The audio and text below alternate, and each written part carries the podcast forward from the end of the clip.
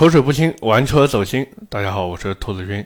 上一期节目里我说过要填一下凯迪拉克 XT4 和 XT5 的坑，所以呢，今天咱们废话也不多说，好好的聊一聊这两台车。咱们先从价格便宜一点的 XT4 开始聊吧。具体的车型指导价我们在这儿就不多赘述了，各位网上一查就能查得到。以我目前看下来的情况，基本上 XT4 的优惠最多也就是五万块钱左右，贷款的话优惠大概能到六万，但是会有一个五千块钱的贷款手续费，还有一个三千块钱的上牌费。当然，他们现在比较精明，不说上牌费了，叫综合服务费。所以算下来，最终的价格其实都差不多。根据我和 4S 店销售沟通下来的情况，基本上来买 x T 四的都会选择两驱豪华版。也就是官方指导价二十七点九七万的次低配车型，落地的话基本上在二十六万以内。当然，这个是比之前要贵一些的。如果你算下来的落地价更低，那么没毛病，直接买就可以了。现在凯迪拉克 XT4 基本上价格非常透明，贵呢也贵不到哪儿去。但是你想再便宜，其实也没多少空间能谈，因为。现在这台车的优惠幅度正在不断的紧缩，主要原因就是芯片短缺嘛，这也是现在所有车企都在面临的一个问题。聊完这台车的价格，我们再来聊一聊这台车有什么小毛病。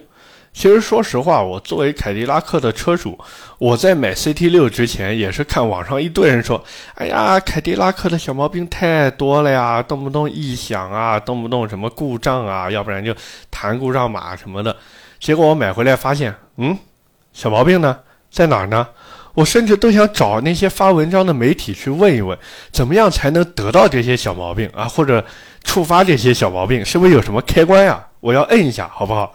所以有时候我真的想不明白，这些人你们到底是拿了多少钱，或者说拿了谁的钱？那这样去黑凯迪拉克，你们哪怕有一个人真的去买一台凯迪拉克回来，你都写不出来这些文章。当然了，凯迪拉克包括凯迪拉克 CT4 这台车，也不是说十全十美的。就我开下来，我感觉有几个槽点。第一个呢，就是后排空间确实不大。这一点不是说跟我的 CT6 去比，然后显得后排空间不是很大，而是哪怕去跟同价位的其他 SUV 去比，凯迪拉克 XT4 它都不算大。我都不想拿同价位的国产车去欺负它。对吧？就是说，大家经常会碰见的合资车，比方说丰田的 RV 四，或者叫 RAV 四，对吧？或者叫荣放都行，或者还有本田的 CRV 这些，那个后排的空间表现都要比叉 T 四要好很多。所以，但凡你家里面人个子比较高，或者块头比较大，那么叉 T 四这台车真的不太适合你。或者说，你说我要买一台叉 T 四，把全家老小都拉上，不可能的。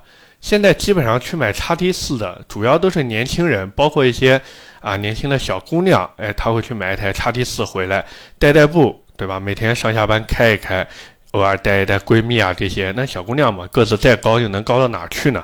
那真能长到个一米七几的，真的凤毛麟角，对吧？所以他们买一台叉 T 四呢，既能满足自己想要一个豪华品牌 SUV 的需求，又能满足自己日常使用的一个功能。第二个问题呢，就是叉 T 四的后备箱空间。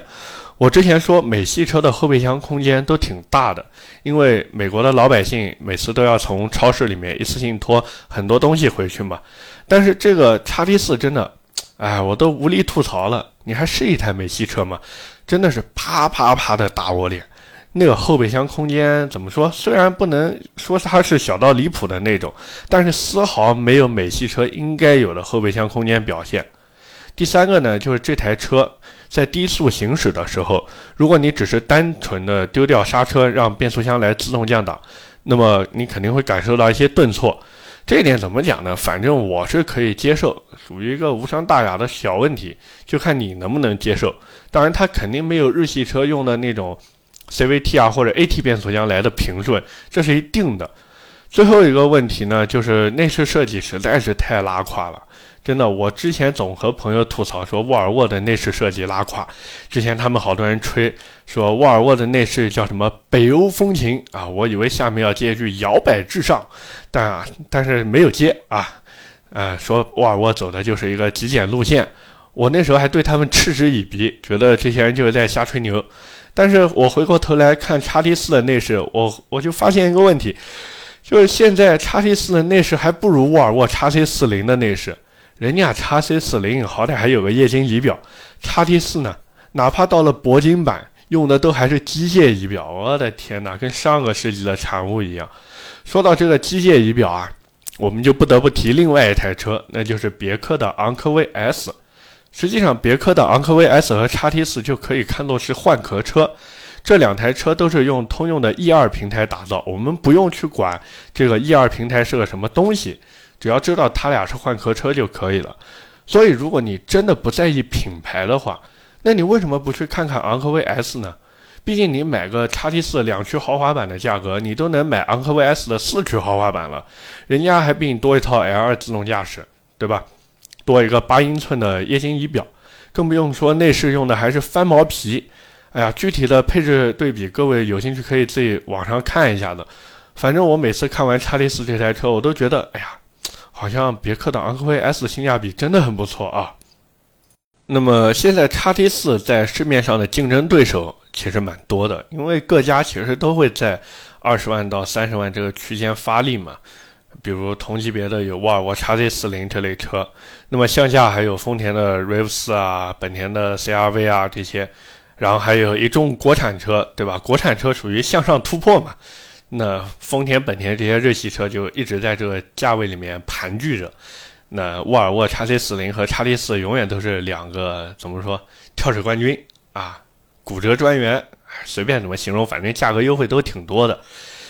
在网上呢，还有宝马的 x 一、奥迪的 Q 三和奔驰的 G R A 这些车啊，你会发现 x T 四，你如果单看这台车，你会觉得哎，还挺不错的。但是你要看看它的竞争对手，你会发现，哎，比它大的比它大，比它豪华的比它豪华。我是讲品牌啊，不不是讲它的用料或者内饰什么的。当然，有的用料和内饰确实比它豪华，比如那些国产车，对吧？那比它牌子硬的 BBA 不用说了，对吧？比它优惠幅度多的，哎，好像真没几台车比它优惠幅度大啊。这是叉 T 四的优势。嗯，对。当然，不管叉 T 四的竞争对手现在有哪些。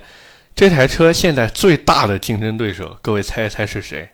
是他自家的叉 T 五。哎呀，咱们刚才也聊过，就是现在叉 T 四的优惠幅度在不断紧缩嘛。而反观现在的叉 T 五，虽然价格优惠也在不断减少，目前的话基本上全款优惠在六万左右，贷款的话能优惠到六点五万左右，有的地方会少一点，有的地方会多一点，这个不定的。而我们回过头来看叉 T 四的指导价。二十五点九七万到三十九点一七万，叉 T 五的指导价三十三点二七万到四十七点二七万，看上去差了很多，对不对？实际上并不能这样去看凯迪拉克。我们以主销配置来对比，各位就已经很清楚了。凯迪拉克叉 T 四现在卖的比较好的就是两驱豪华和两驱领先型，裸车价格基本上就是二十三和二十四万。而叉 T 五现在卖的比较好的呢，就是两驱豪华和四驱豪华，裸车价因为现在优惠幅度减少了嘛，现在基本上就是二十九万和三十一万。换言之，叉 T 四和叉 T 五的主销车型之间差价现在也就六七万块钱，这还是现在价格优惠收紧了，才会显得差价比较大一点。最开始的时候，叉 T 四那会儿只优惠四万块钱，但是叉 T 五却能干到十万的优惠，我的天！那时候买叉 T 五的人是真的赚。也就是说，在那个时候，你只要多花两三万块钱，就可以往上再升一个档次，直接从紧凑型的 SUV 干到中型 SUV 去，而且你屁股后面那个数字能从四哎变成五，这是什么？这是体验升级啊！当然了，现在是别指望这样的优惠幅度了。可是。即便如此，两台车的差价其实也不算大。换言之，能去买叉 T 四的人，尤其是全款买叉 T 四的人，绝大多数他都有能力在网上去购一购叉 T 五。除非你是那种手里就捧着十来万，然后还想贷款去买个豪华品牌 SUV 的客户，否则大多数人在看到叉 T 五之后，根本就不会再去惦记叉 T 四这台车。所以这也是为什么我说叉 T 四根本不在意别的厂家怎么玩，因为他现在光是为了应对自家的叉 T 五就已经很累了。所以啊，有时候我都不知道凯迪拉克是怎么想的。明明叉 T 四、叉 T 五和叉 T 六这三台车的等级分得非常清楚，但是差价它始终就是拉不开。这一点不仅在 SUV 上面有体现，在轿车上也有体现。比如 CT4 的高配价格能买 CT5 的中低配，CT5 的高配价格能去买 CT6 的中低配。所以凯迪拉克你到底玩什么呢？我作为消费者，我在意的不是说你讲啊高配车型配置更多，我在意的是我这车长什么样，我这车有多大，我这车屁股后面的数字到底是四是五还是六，对吧？当然，我猜凯迪拉克这么做的原因是为了让有消费能力的客户会主动自发的向上购买，也就是用差不多的钱去买更高一个级别的车，然后带动着三台车卖的都好。问题就是你们凯迪拉克实在是想太多了。现在还能来买你凯迪拉克的人，图的是什么？除了图你和 BBA 不一样的气质之外，关键是图你的性价比，对吧？就再怎么说，你凯迪拉克也是二线豪华品牌，我也不管你价格到底崩盘成什么样，我开出去也是个豪华品牌的车，这是我想要的。但是呢？你凯迪拉克现在这么一个价格阶梯拉出来，我每看一个车型的中高配，我都可以再去看看更高一级车型的中低配。那你让我怎么想？你难道要一路逼着我去买顶配的 CT 六或者叉 T 六吗？那我要不然直接一步到位去买凯雷德好不好？做一回真正的玉皇大帝好不好？好啊，肯定好啊。问题是钱从哪来呢？对吧？谁不想买凯雷德？但是我要真的能买得起凯雷德，我还会来买你的凯雷德吗？我再怎么样不得先去搞个大揽胜爽一爽，对吧？所以这最终导致的结果就是凯迪拉克不管是叉 T 六还是 CT 六卖的都一塌糊涂，或者说没有他们理想中的那么好，甚至带着旗下的 CT 五和叉 T 五的销量也是让人捏一把汗。但是就这么玩热，CT 五和叉 T 五都成了凯迪拉克的销量主力军。再一个，现在凯迪拉克作为通用旗下最高端的品牌之一，或者说是通用在国内卖的最高端的品牌，它旗下的 SUV 车型其实都可以在别克和雪佛兰里面找到对应的产品。比如我们说的叉 T 四，它和昂科威 S 对吧，互相换壳；还有叉 T 六和昂科旗，哎，互相换壳。当然了，外形、内饰这些，包括一些细节上还是有点差别的，那大体差不多嘛。那可能有朋友在想，那叉 T 五呢？不好意思。叉 T 五还真没有对应的车型，因为别克把昂克雷给取消掉了，不卖了，哎，就不卖，很傲娇。我猜测当时通用打的算盘是这样的：他们假定一个人想买 SUV，然后先去看了看凯迪拉克的叉 T 四，发现哎，叉 T 四的价格还不如买别克的昂科威 S，然后看完昂科威 S，发现还不如去买雪佛兰的探界者。但是呢，也有另一种可能。就是他去看雪佛兰的探界者，发现哎，还有个别克昂科威 S，然后看完别克昂科威 S，发现哎，我还能去买叉 D 四。最后不管怎么样，在通用的这个设想里面，这个人都会买一台通用的车回去。哎呀，要我说，这就属于自恋。人家凭啥要盯着你通用一家的产品去看？难道整个国内市场就你通用一家在造车吗？不是的呀。现在消费者买车都是特别有目的性的。换句话说。假如他认定了凯迪拉克叉 T 四，你让他去买别克，他会买吗？他不会，他宁愿去买台宝马叉一或者奥迪 Q 三，甚至捏着鼻子去买台奔驰 GLA，他都不会去买别克。为什么？因为牌子，因为要面子，人家图的就是你豪华品牌里面豪华两个字。你不要管车子做的够不够豪华，牌子够豪华才是关键。所以这一点林肯就玩得很聪明。哎，我一个冒险家。我跟福特的锐际是换壳，但是我就是林肯，我就是不让价，我就是把内饰外观做的哎骚气蓬勃，或者说贵气蓬勃，就是跟你锐际不一样。哎，那你想一想，去买林肯的人心里面是不是就舒服很多，对吧？他觉得这钱花的值呀。那去买福特的人心里面也舒服，为什么？我买了一个跟林肯一样的车回来，就是标和外观不一样啊，双赢。所以，通用真的要好好琢磨琢磨自己家的产品架构。现在好说歹说，凯迪拉克把车型给梳理清楚了。轿车有 CT 四五六，SUV 有叉 T 四五六，然后还有一台顶到天上去了凯雷德。哎，说到这个凯雷德，我真的气不打一处来。当然，这个气和凯雷德这台车无关，但是和凯迪拉克有关。那就是明明凯雷德已经配了最新的内饰，那个三块屏，哇，一点亮，哇，那个全液晶，我的天，多帅啊！还有那个白色的内饰，哇，太漂亮了！那我就想问问，凯迪拉克，你为什么不给自家旗下的车型也都用上呢？哪怕你偷工减料一下都可以，对吧？比如你把真皮换仿皮，把实木换仿实木啊，弄个塑料板板，对吧？把那些什么铝合金板弄一个银色的塑料片片。你看看人家奔驰多聪明，新 C 级，二话不说就把 S 级的外观和内饰抄了一遍。你凯迪拉克怎么就学不明白呢？人家都把答案放你面前了，你抄行不行？抄一下。对吧？要我说，凯迪拉克有时候就是太要脸，这一点很不好。你学学奔驰嘛，该不要脸的地方就不要脸，对吧？自己抄自己有什么问题呢？信不信？但凡你凯迪拉克把内饰换成和现在凯雷德差不多的设计，你别管是 CT 四五六还是叉 T 四五六，哪怕你车子的价格就维持现状，真的加个两万块钱，你销量都能立马原地起飞。说到底，通用的胆子还是太小。有时候我们常说步子跨大了容易扯着蛋，但是像通用这样保守的，甚至有些保守过头的，我真的有些看不懂。就像我之前聊 CT 四和 CT 五的时候那样，哎呀，他们不仅是保守，而且甚至有点迷之操作，看上去很懂消费者，实际上根本就不知道他们要的是什么。明明是主打运动的车，还偏要在油耗上面做文章。我要在油耗，我买你凯迪拉克干嘛？我去买一台三缸的丰田卡罗拉不好吗？对吧？所以啊，有时候我真的搞不懂通用怎么想的。包括现在凯迪拉克叉 T 五这台车，哎呀，通用还给弄了一个四十八伏轻混系统上去。我知道四十八伏轻混已经成了一个主流，但是呢，你叉 T 五这台车，人家买你不是在乎这个油耗呀？你四十八伏轻混上去了，又真的能省几个油呢？对不对？还有关于这个四十八伏轻混系统到底怎么样，我也是研究了一下。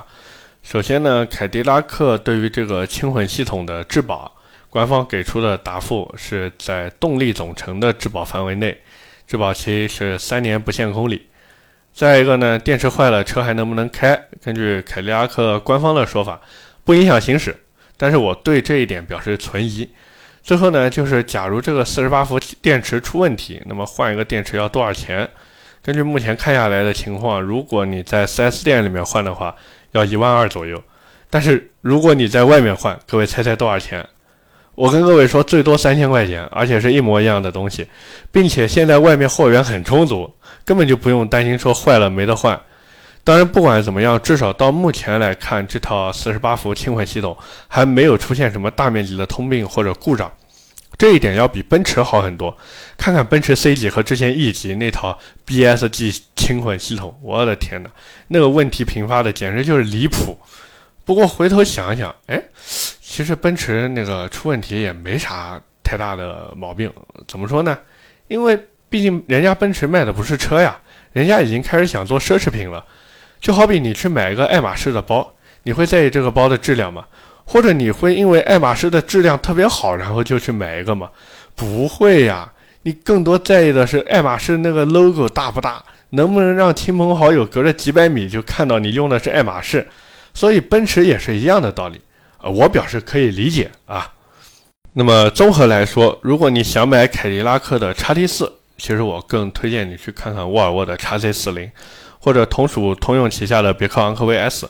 如果你真的认准了叉 T 四这台车，根据小道消息，不确定啊，我也不保证真假。这台车之后也会配上叉 T 五上面那套四十八伏轻混系统，所以如果你不急着买的话，就再等一等。这种二线豪华品牌的车，永远记住一句话：早买没什么享受，晚买有很大的折扣。那么如果你想买叉 T 五呢，那就去买吧。叉 T 五这台车还是挺不错的。至少不管是空间啊还是配置呀，反正都够用。咱们老百姓花个三十来万去买个 SUV，更多的还是图一个性价比嘛。那现在叉 T 五的性价比确实还可以，只是相比之前动不动优惠个八万、十万的时候，现在的叉 T 五性价比确实没有以前那么高。但是不要紧，毕竟这个价格只是暂时的。等芯片短缺的问题过去了，我相信叉 T 五肯定会进一步优惠，因为那时候这些二线豪华品牌。它不再受到芯片问题制约，那产能也不会再受限。产能不受限了以后，他们肯定要脱光衣服、撒开膀子、真刀真枪的继续对着干。那那时候我们再去买叉 T 五，对吧？才是一个更加明智的选择。虽然我今天吐槽了不少凯迪拉克的事儿，但是说到底，这两台车都还挺不错的，属于可以列入购车清单里面的车型。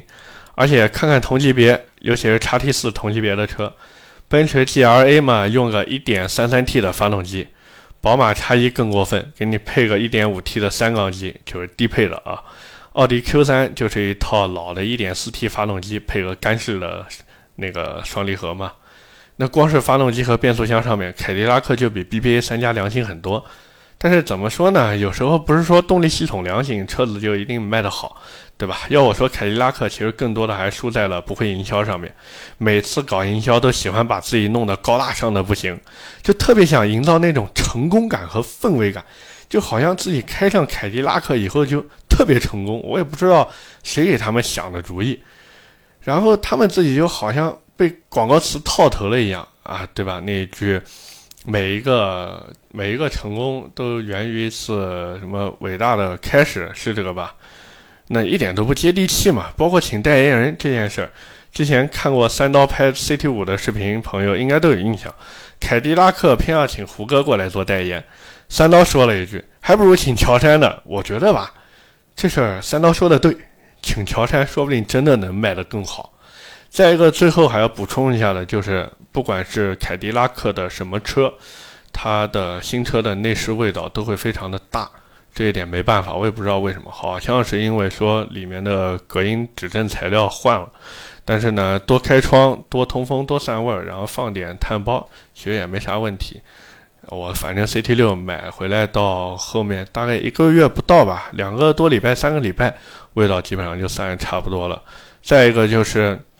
凯迪拉克那个叫自动启停功能，哎呀，真的，我之前一直以为它的那个自动启停功能呢，是你踩下去以后，比方说踩到一个深度以后，它就会有一个感应，然后立马给你自动启停一下。但是后来我发现不是这样的，这是看脸，就是有时候你踩到下面，它会给你启动这个自动启停，但是有时候就不会。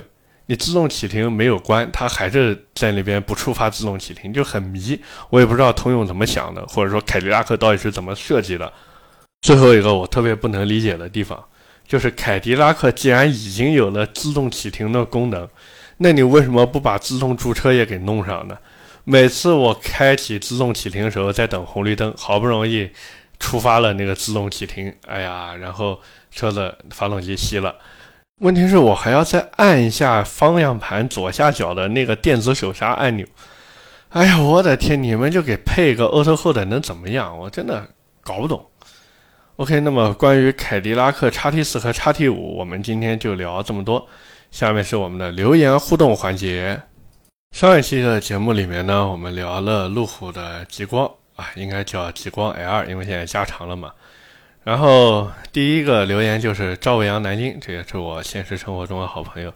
他说：“你这么一说，求极光车主的心理阴影面积。”我在评论区给他回复，我说：“我大学舍友当年买了个新色顶配限量版，现在全是心理阴影。”哎呀，我那个大学舍友真的有意思。那时候我们还在念书嘛，然后快毕业了，然后他爸呢那时候就问他说：“哎，儿子，我给你买台车吧，你想要什么车？”然后他说：“我也不知道要什么车。”他爸说：“那行，你不管了，我帮你安排吧。”结果就给他安排了这台路虎顶配啊，土豪金配色的。我的天哪！当时落地有要七十万了。我天！我们那时候一帮人连买车是什么都没想过。然后我们那帮舍友当时就特别羡慕他嘛。就觉得说，哎呀，大学这还只是刚刚要毕业，还没有正式毕业，家里面又给买了这么好的车，确实牛逼。这个怎么说，人与人差距实在太大了，也算给我们进入社会之前上了一课。所以你说极光的车主心理阴影面积有多大呢？那你想想，我们当时上大学的时候啊，那时候还涉世未深啊，就遭受这样的打击，我们的心理阴影面积有多大呀？我的天哪！再一条留言是来自棉雀，他那个字应该念雀吧？不知天上宫阙，今夕是何年的那个阙。呃，他说路虎说我是韭菜，那我干嘛不被梅奔割？还能换个大标和内饰？路虎呢，换个修理厂吗？哎呀，你真的是段子手，我的天！我我这么跟你说，路虎不仅能换个修理厂，你还能换一个修理的师傅啊，甚至换几个修理工。你甚至能让修理工们排成一排，然后觉得不太行，下一批啊，然后修理工给你鞠个躬，然后下去，然后再进来一批，你再说下一批，然后修理工再给你鞠个躬走掉，然后再来一批，你就挑一个看顺眼的，对吧？还有一条留言是来自小秘书，他说：“来来来，兔子干了这杯恒河水。”哎呀，你是怎么说爱我呢，还是害我呢？对吧？你让我干了恒河水。我要真把恒河水给喝一口下去，你就听不到我后面的节目了呀。然后还有听见 M 六说二十六万落地的发现运动，看着满大街跑三缸叉一和 Q 三，同样的价格，难道大家不知道买更大的车型吗？被市场抛弃了何止捷豹路虎、讴歌、英菲尼迪、现代、起亚，所有法系啊都被市场抛弃了。我其实对于这些车子怎么说呢？讴歌属于自己放不下身段，他老是要顶着那个豪华品牌去卖。你豪华品牌归豪华品牌，对吧？你在美国是美国的卖法，你在中国是中国的卖法，你要接地气一点嘛。你看那个 RDX S Pack 四驱版多少钱呢？你卖个二十来万，你信不信抢疯掉？再一个英菲尼迪，好不容易来了一个 2.0T 的那个叫什么 VC Turbo 是这个吧？什么可变增程啊，还是什么技术？我给忘了。发动机很屌啊。很牛啊，2.0T 那个马力也大，结果配个 CVT 变速箱，那你要这个大马力发动机有什么用呢？你不是自己作死吗？对吧？那 Q50，哦不对，Q 叉50了。然后还有现代、起亚、韩系车不谈了，韩系车就是怎么说，他们就从来没有重视过中国市场。就韩国人啊，骨子里他们老是看不起中国人，这种就相当于什么呢？有一点就是相当于你家儿子。啊，或者你家孙子啊，在外面混得好了，然后对于自己的故乡呢，就有一种强烈的这个怎么说看不起也好，或者什么。但是放心，等他大了以后，就会知道哪都不如自己家好啊。不过你那个时候，像这种出外出的儿子、孙子这种不孝子孙啊，再回来的时候，那当爷爷的、当太爷爷的，还愿不愿意认他，那就是两回事了啊。再一个，你说所有法系，哎，法系不谈了，法系就是现在完全就属于他们莫名其妙的开始不造好车了。标致、雪铁龙，他们有好车，他们真的有好车，三零八 GTI 这种特别牛，标致的，对吧？但是他不卖啊，哎，他就在你中国卖烂车，你有什么脾气呢？没脾气啊。然后还有一八九八七八零 NUAI 也是我们老听友，他说极光卖卖造型还是可以的，富婆接接匣子啊，他打错了，是接接孩子还是不错的。啊，我说你说的对啊，你说的对。然后 M Prince M 最后一条留言了，他说已经凉的豪华品牌阿尔法罗密欧、DS 讴歌，然后快凉的有英菲尼迪、捷豹、路虎，永远不会凉的红旗。红旗确实永远不会凉，但是红旗的小毛病也很多的，好吧？OK，那么各位如果想听什么内容或者什么车，也可以在下方进行留言。点赞、评论、转发是对主播最大的支持。该评论了，该转发了。我看了一下后台数据，那个转发量真的可怜啊！各位，评论现在还可以，我看基本上来听节目的都会留下那么几句话，哎，挺好，挺好，谢谢大家。那么我的节目会在每周二和每周四更新。如果你觉得我聊的还行，可以点击订阅专辑，在第一时间收到节目更新的提示。我们下期接着聊，拜拜。